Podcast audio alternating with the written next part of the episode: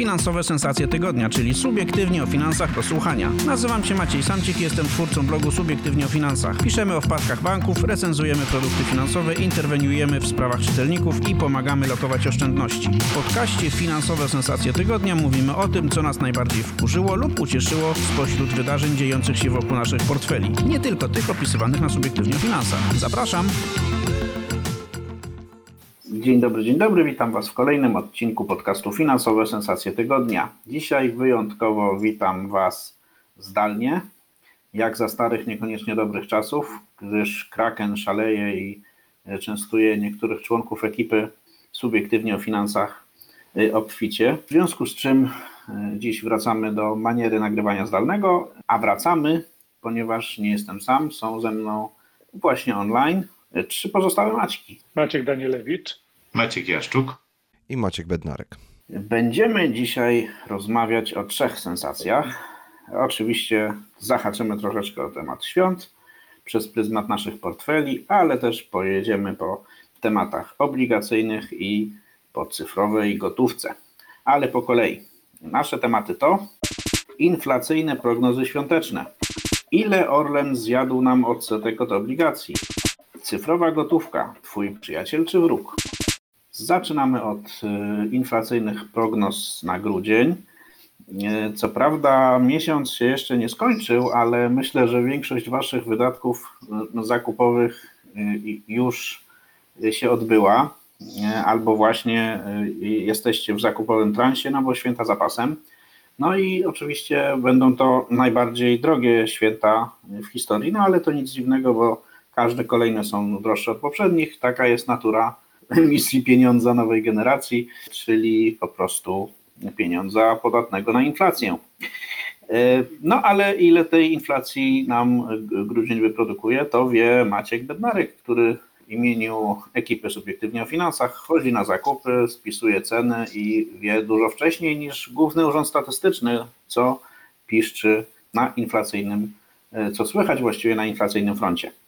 Maćku, y, będziemy mieli spadek inflacji. Przypomnę tylko y, tym z Was, którzy bardzo y, nie śledzą tego tematu, tym szczęśliwcom, którzy nie muszą śledzić tematów inflacyjnych, bo leżą na pieniądzach i im w zasadzie wszystko jedno, czy inflacja wynosi 6 czy 66%, y, że według ostatnich danych y, mamy inflację na poziomie 6,6% w skali roku. No i pytanie główne brzmi, czy będzie mniej, czy też mniej być nie może, bo jest drożej.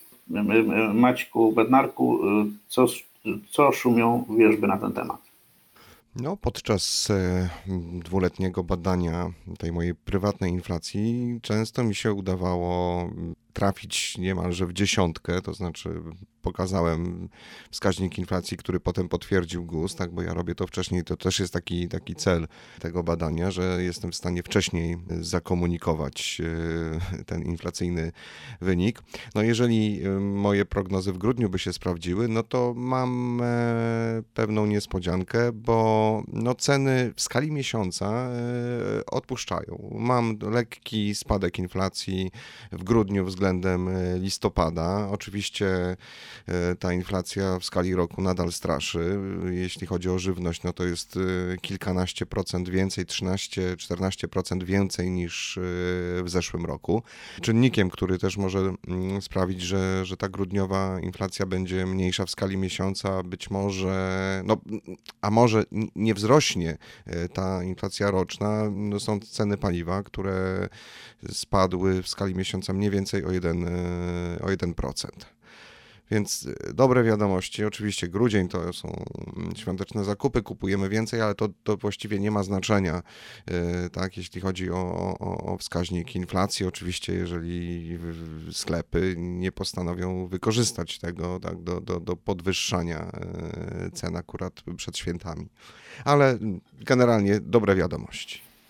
A pamiętajmy o tym, że akurat w grudniu y, rośnie rozpiętość zwykle między tanimi sklepami i drogimi sklepami, więc y, bardzo duży wpływ na Waszą prywatną inflację będzie po prostu wybór miejsc, w których kupujecie i to, czy z braku czasu wparujecie do jakiegoś jednego sklepu, w którym będzie jedna tania rzecz i 50 drogich, czy też no, no, zaplanujecie te zakupy i będziecie je przeprowadzać w bardziej metodyczny sposób, czyli po prostu pójść, będziecie w, kilku sklepach, w, których poszczególne grupy produktów są relatywnie tanie. No, y, oczywiście z tą taniością też nie, ma, nie można przesadzać, bo mnie, powiem szczerze, bardzo denerwuje ta mantra taniości, która panuje w Polsce, to znaczy w Polsce wszyscy gonią za najtańszym, a, a przecież, y, no nawet jeśli chodzi o żywność, a właściwie przede wszystkim jak chodzi o żywność, może nie przede wszystkim, ale y, między innymi jeśli chodzi o żywność, to jest tak, że to najtańsze nie zawsze jest, ma najwyższą jakość, a, a czasem nawet nie ma jakości y, przyzwoitej, więc też y, na to zwrócić uwagę, nie- niekoniecznie na taniość, ale żeby to kurcze było zdrowe i nie było e, toksyczne. E, e, Maćku, jeszcze jedno pytanie do Ciebie. Powiedziałeś, że od dwóch lat badasz inflację. Mamy już całkiem miarodajne pomiary, ale wiem, że szykujesz nowości. To jeszcze powiedz dwa słowa o tym, co e, czytelników subiektywnie o finansach, a myślę, że też e, i słuchaczy finansowych sensacji tygodnia może czekać, s- jeśli chodzi o Twoje pomiary inflacyjne w 2024 roku. Tak, to prawda. Mam e, dla fanów tej rubryki, tej, tej mojej prywatnej inflacji, mam, mam taką noworoczną niespodziankę, bo postanowiłem coś zmienić i, i od stycznia e, będę, no właściwie już teraz musiałem się do tego przygotować, będę mierzył znacznie szerzej tę inflację. To znaczy poszerzam bardzo mocno liczbę produktów e, żywnościowych. Poza tym. Będziesz więcej jadł? Mam nadzieję, że mniej, ale y, będę chciał na przykład dołączyć do tego badania y, produkty, których na przykład nie konsumuję, ale dla czytelników, generalnie dla Polaków to są, to są podstawowe produkty, więc no szkoda y, by było, żeby nie było ich y, na liście. Mm, Do tej pory w moim I koszyku pojawią się usługi. pojawią się usługi, kilkanaście mam już, mam już w planie monitorować. Pójdziesz do fryzjera. Pójdę wreszcie do fryzjera, pójdę do kina, wyobraźcie sobie. Y, Może jakiś y, program komputerowy będę y, subskrybował, może zacznę jeździć taksówkami. Proszę, jak się życie naszemu Bednarowi poprawi dzięki e, ulubionej przez wielu czytelników rubryce e, inflacyjnej. Tak, pojawi się też trochę produktów przemysłowych, usługi medyczne. No po prostu będę y, z wyprzedzeniem wiedział, co się dzieje, mm, gdzie się dzieje, gdzie, y, gdzie są jakieś ciekawe zmiany, trendy, jeśli chodzi o ceny. Więc y, od przyszłego roku oczywiście nie, y, nie opuszczam y, tego badania, które re- realizowałem do tej pory, bo szkoda byłoby po prostu no, stracić y, takie, takie już pokaźne archiwum. No natomiast no, no w styczniu będzie y, więcej, bardziej na bogato, jak powiedziałeś u mnie. No i skoro Maciek Bednarek będzie miał dwa razy więcej danych dotyczących inflacji, to myślę, że będziecie dwa razy częściej wchodzić do, do subiektywnie o finansach, żeby o tej inflacji czytać. Inflacja ma też wpływ na oprocentowanie obligacji. I w tym wypadku porozmawiamy o tajemniczym spadku inflacji i o tym, jak ów spadek wpłynął na posiadaczy obligacji skarbowych indeksowanych inflacją, czyli tych, które w ostatnich kwartałach były bardzo popularne i e, no, wielu naszym czytelnikom uratowały realną wartość pieniądza, no albo prawie uratowały. Jednak niestety podatek Belki powoduje, że bardzo trudno jest nawet w obligacjach skarbowych indeksowanych inflacją ochronić e, wartość pieniądza w 100%.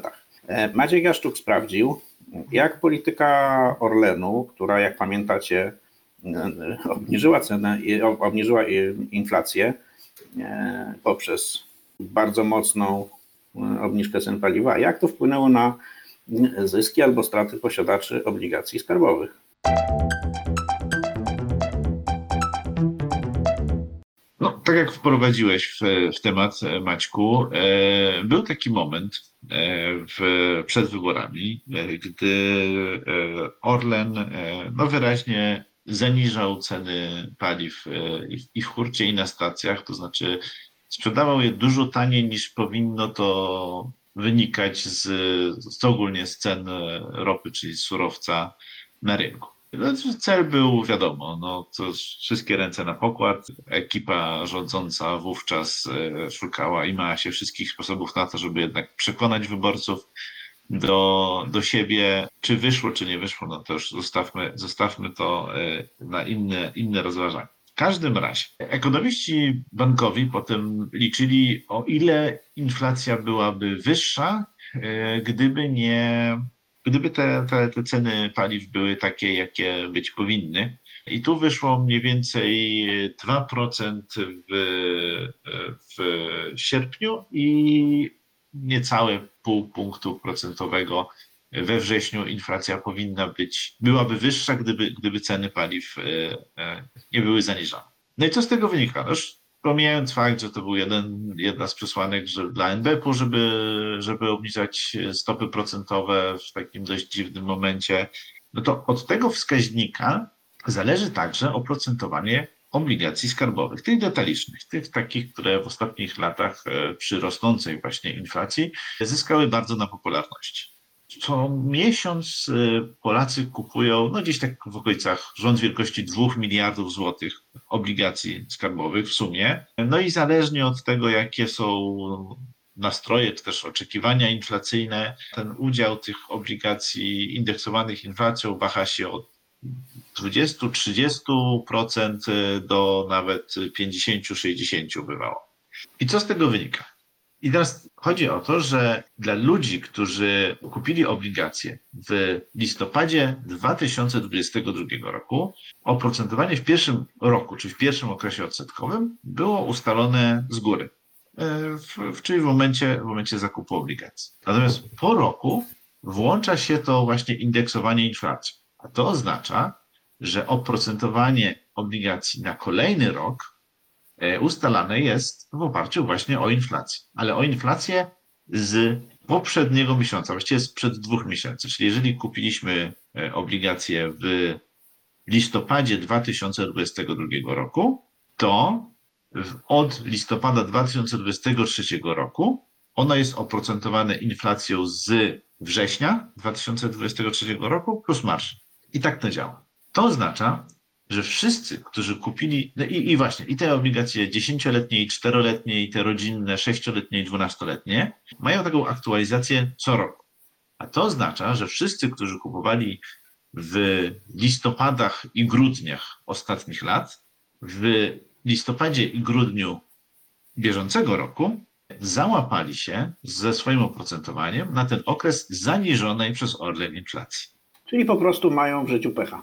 Mają w życiu pecha.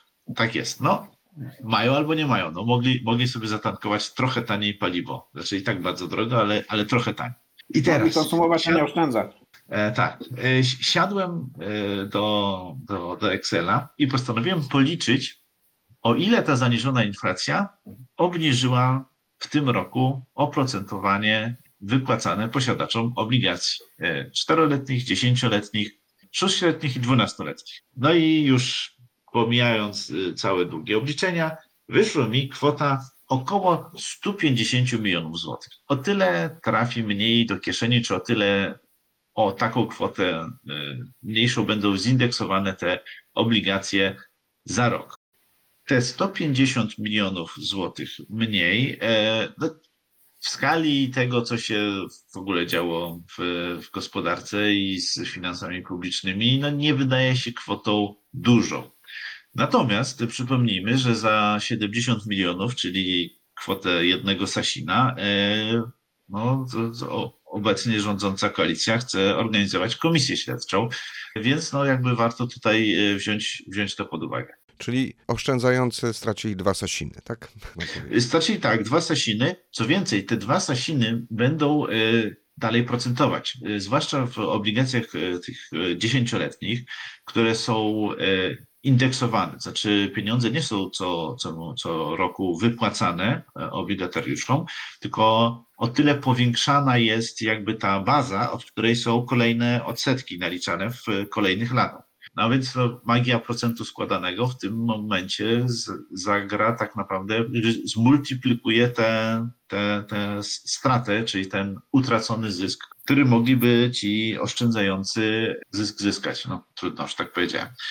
I teraz y, jaki jest z tego morał taki y, na dłuższą metę? Mnie ta myśl o właśnie o tym, o tych stratach na, na obligacjach, czy jakby odebranych y, zyskach, właśnie przyszła do głowy w kontekście tego, jak bardzo cała gospodarka to jest jednak system e, naczyń połączonych. I, i to, że dociśnięcie w jednym miejscu powoduje zaraz, że, że wydaje nam się, że ktoś może na czymś zyskać, bo tutaj o sztucznie zaniżymy ceny, no ale tracą, traci na tym dużo, dużo więcej e, osób. Tak, już nie mówię o tym, że e, sam Orlen mniej zarobił, więc e, jego wycena na giełdzie spadła, a ponieważ jego wycena na giełdzie spadła, no to ci, którzy mają na przykład PPK, e, też na tym stracili i tak dalej, i tak dalej. Więc jakby jest to cały, cały, wielki, cały wielki system. I, i, i to powinna być e, też e, pewnie myśl dla tych, którzy teraz zaczynają rządzić,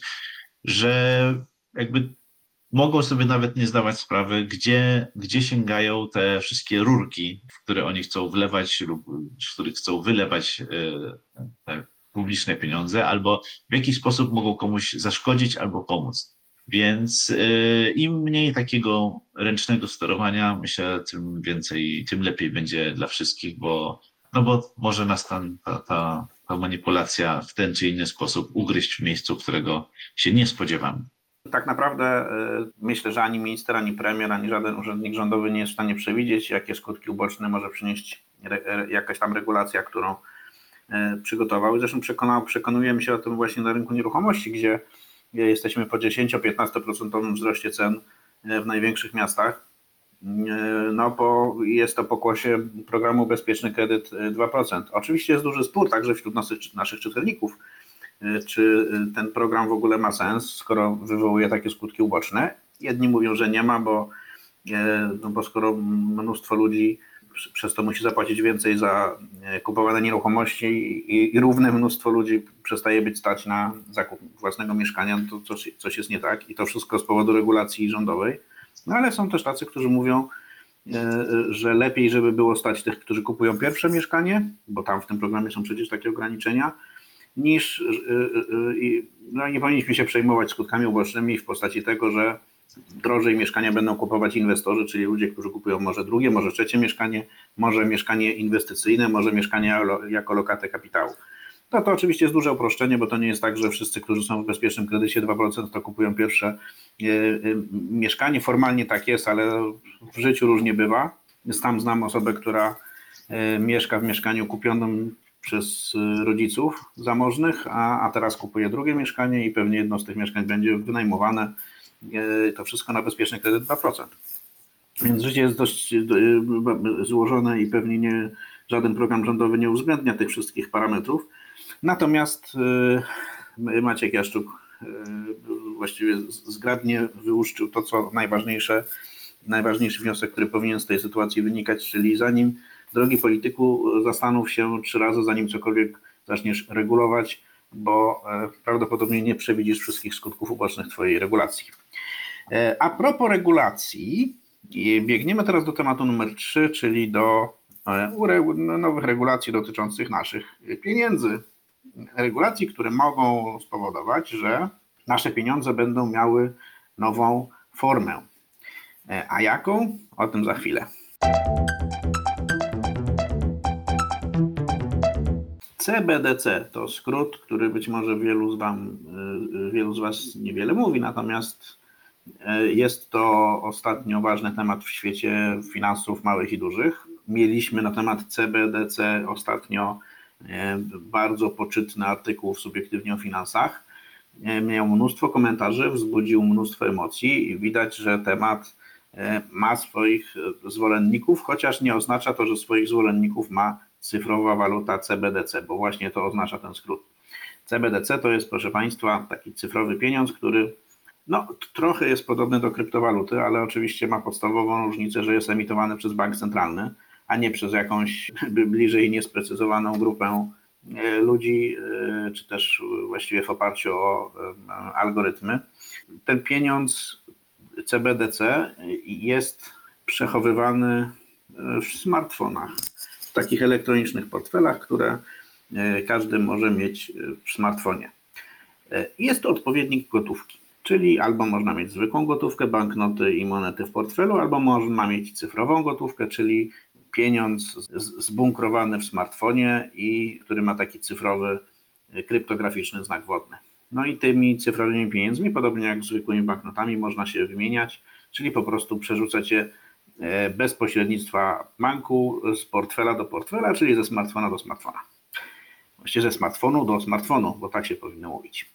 Ma to swoich zwolenników, no bo mówimy o sytuacji, w której nie wszyscy lubią pieniądz elektroniczny, który wymaga tych pośredników w postaci banków.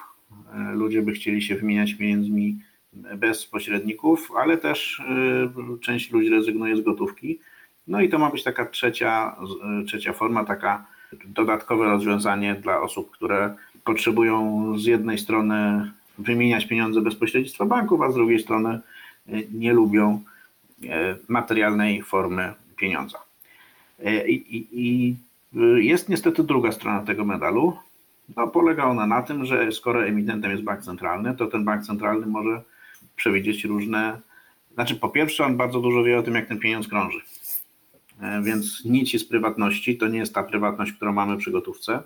A po drugie, no, teoretycznie można sobie wyobrazić, co prawda nikt tego jeszcze na dużą skalę nie zrobił, ale można to sobie wyobrazić. Wiem, że Chińczycy przez moment to testowali na jakiejś małej grupie użytkowników. E, e, Można na przykład z, z, zrobić pieniądz e, cyfrowy, który ma ograniczony termin ważności, albo taki, który będzie można wydać tylko na jakieś konkretne grupy towarów.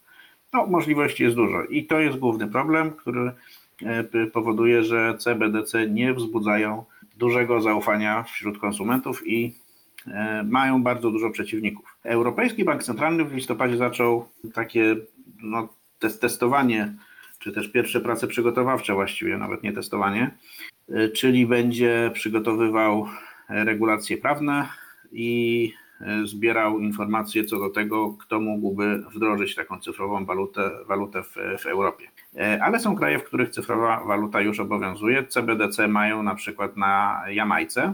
Nazywa się to to Jamdex. Działa już od lata 2022 roku.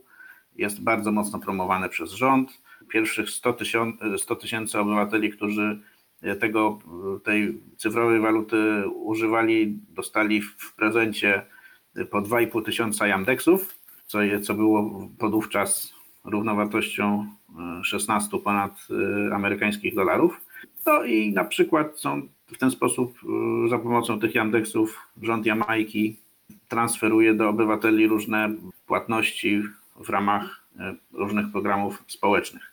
Zamiast po prostu pójść po jakiś czek albo pójść po, do, do bankomatu, albo pójść do jakiegoś urzędu, żeby odebrać pieniądze, w gotówce e, po prostu to jest transferowane bezpośrednio na smartfony użytkowników. No i mimo tych wszystkich e, rzeczy się okazuje, że e, i tych wszystkich bonusów, które ludzie dostają, okazuje się, że ten pieniądz CBDC na Jamajce nie ma jakiejś bardzo dobrej adopcji. Okazuje się, że nie jest mimo wszystko tak wygodny jak płatności bezgotówkowe i nie jest tak, nie ma takiego zaufania jak gotówka. Trochę się powtarza ta historia, którą mieliśmy po wprowadzeniu Bitcoina. Dwa kraje, e, Salwador między innymi, wprowadziły Bitcoina jako taką równorzędną walutę w stosunku do, do dolara amerykańskiego i można tam używać Bitcoina właściwie na, na równi z dolarem. I też niestety okazało, znaczy niestety, jak, niestety to być może to dobrze, że się nie udało, ale, e, ale ten Bitcoin na Salwadorze nie został jakimś bardzo popularnym e, pieniądzem. Okazało się, że nie jest tak wygodny i jego użytkowanie jest droższe niż w przypadku pieniądza no, klasycznego płatności bezgotówkowych. E, Ten temat e, u nas monitoruje Maciek Danielewicz. Maćku, powiedz nam, dlaczego banki centralne tak bardzo by chciały to CBDC nam do smartfonów włożyć? Znaczy, gdzie oni widzą korzyści w tym? Oczywiście nie zakładamy od razu, że mają złe intencje, czyli robią to, bo chcą nas śledzić, bo chcą, żebyśmy zamiast banknotów mieli jakieś zapisy cyfrowe w smartfonach i żeby mogli sprawdzać, co kupujemy, albo mówić nam, na co mamy wydawać nasze pieniądze, tak? No to te, te podejrzenia na razie odłóżmy na bok. One być może są w jakimś, jakimś sensie prawdziwe, ale po prostu nie zajmujmy się nimi jako, no, to, to jest zupełnie inny wątek, ale powiedz, d- dlaczego to, to jest y, takie ważne z punktu widzenia banków centralnych, że oni by chcieli, żebyśmy my to pokochali? Y, No właśnie, y, tutaj y, trzeba od razu na początku powiedzieć, już częściowo Maczku to wybrzmiało y, w tym, co mówiłeś wcześniej, że y, CBDC czy CBDC, czyli ten pieniądz cyfrowy banku centralnego, to nie jest jakaś oddzielna waluta, to jest po prostu dokładnie to, co mamy w postaci banknotów czy monet, tyle tylko, że w postaci elektronicznej, czyli y, to nie jest tak, że ktoś nam funduje jakby y, w- jednym kraju, na jednym obszarze walutowym jakąś drugą walutę, tak? Oprócz polskiego złotego, na przykład mielibyśmy y, jakąś inną walutę, tak, która, gdzie musielibyśmy się obawiać o kurs wymiany i tak dalej. Nie, to jest po prostu ta sama waluta, tylko w innej postaci. A dlaczego banki centralne zaczęły y, prowadzić no, intensywne prace? W tej chwili to już y, naprawdę kilkadziesiąt, kilkadziesiąt banków centralnych prowadzi te prace, a nawet y, chyba ta liczba zbliża się do y, stu. Y, I nawet sprawą zainteresował się Międzynarodowy Fundusz Walutowy od jakiegoś czasu. Jeszcze y, pamiętamy, że Christine Lagarde, obecna szefowa Europejskiego Banku Centralnego, wcześniej szefowała y, MFW i ona już zapowiadała właśnie pracę nad cyfrową walutą, a obecna szefowa, Krystyna y, Geo- Georgiewa, no też apelowała, żeby te prace y, intensywnie prowadzić, czyli tak jakby to miała być sprawa taka ogólnoświatowa. Banki centralne interesują się cyfrową walutą y, z dwóch powodów. To znaczy, no widać po datach, że jakby ten początek takiego intensywnego y, zaangażowania to jest y, okres pandemii. Wtedy, kiedy no, pamiętamy jakoś tam na początku przestraszyliśmy się gotówki, no bo można przenosić tak, chorobę. Nie do końca to się okazało prawdą, no ale wtedy nawet były takie nawoływania, żeby płacić cyfrowo. To jest jedno, ale z drugiej strony od y, kilku lat, a właśnie okres pandemii to y, bardzo zintensyfikował.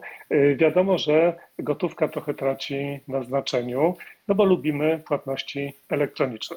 Znaczy płacimy kartą, płacimy smartfonami, przelewamy y, y, pieniądze na jakieś konta, tak, czy, czy w formie tradycyjnych przelewów bankowych, czy przelewamy w formie bliku, czy innych systemów, więc jak, jak, jakby tutaj tej gotówki jest coraz mniej. E, Natomiast e, musimy sobie zdać sprawę, że gotówka to jest pieniądz emitowany przez banki centralne.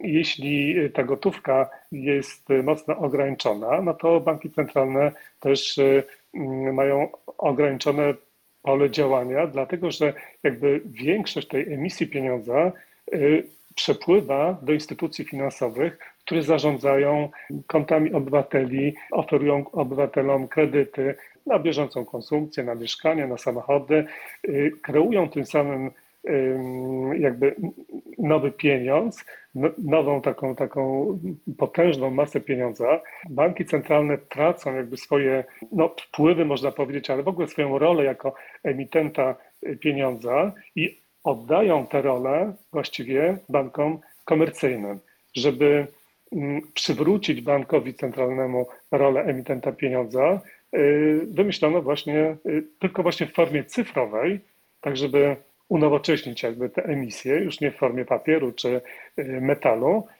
wymyślono pieniądz cyfrowy. Czyli, czyli to ma być jakby powrót do tej roli banku centralnego i państwa jako emitenta pieniądza. Jeśli będziemy tam mieli założone konto, to będziemy wiedzieli, że bank centralny gwarantuje środki zebrane na tym koncie, tak? I to będzie jakby tak stabilny pieniądz państwowy, jak, jakim jest gotówka, czy gotówka w postaci banknotów, czy monet.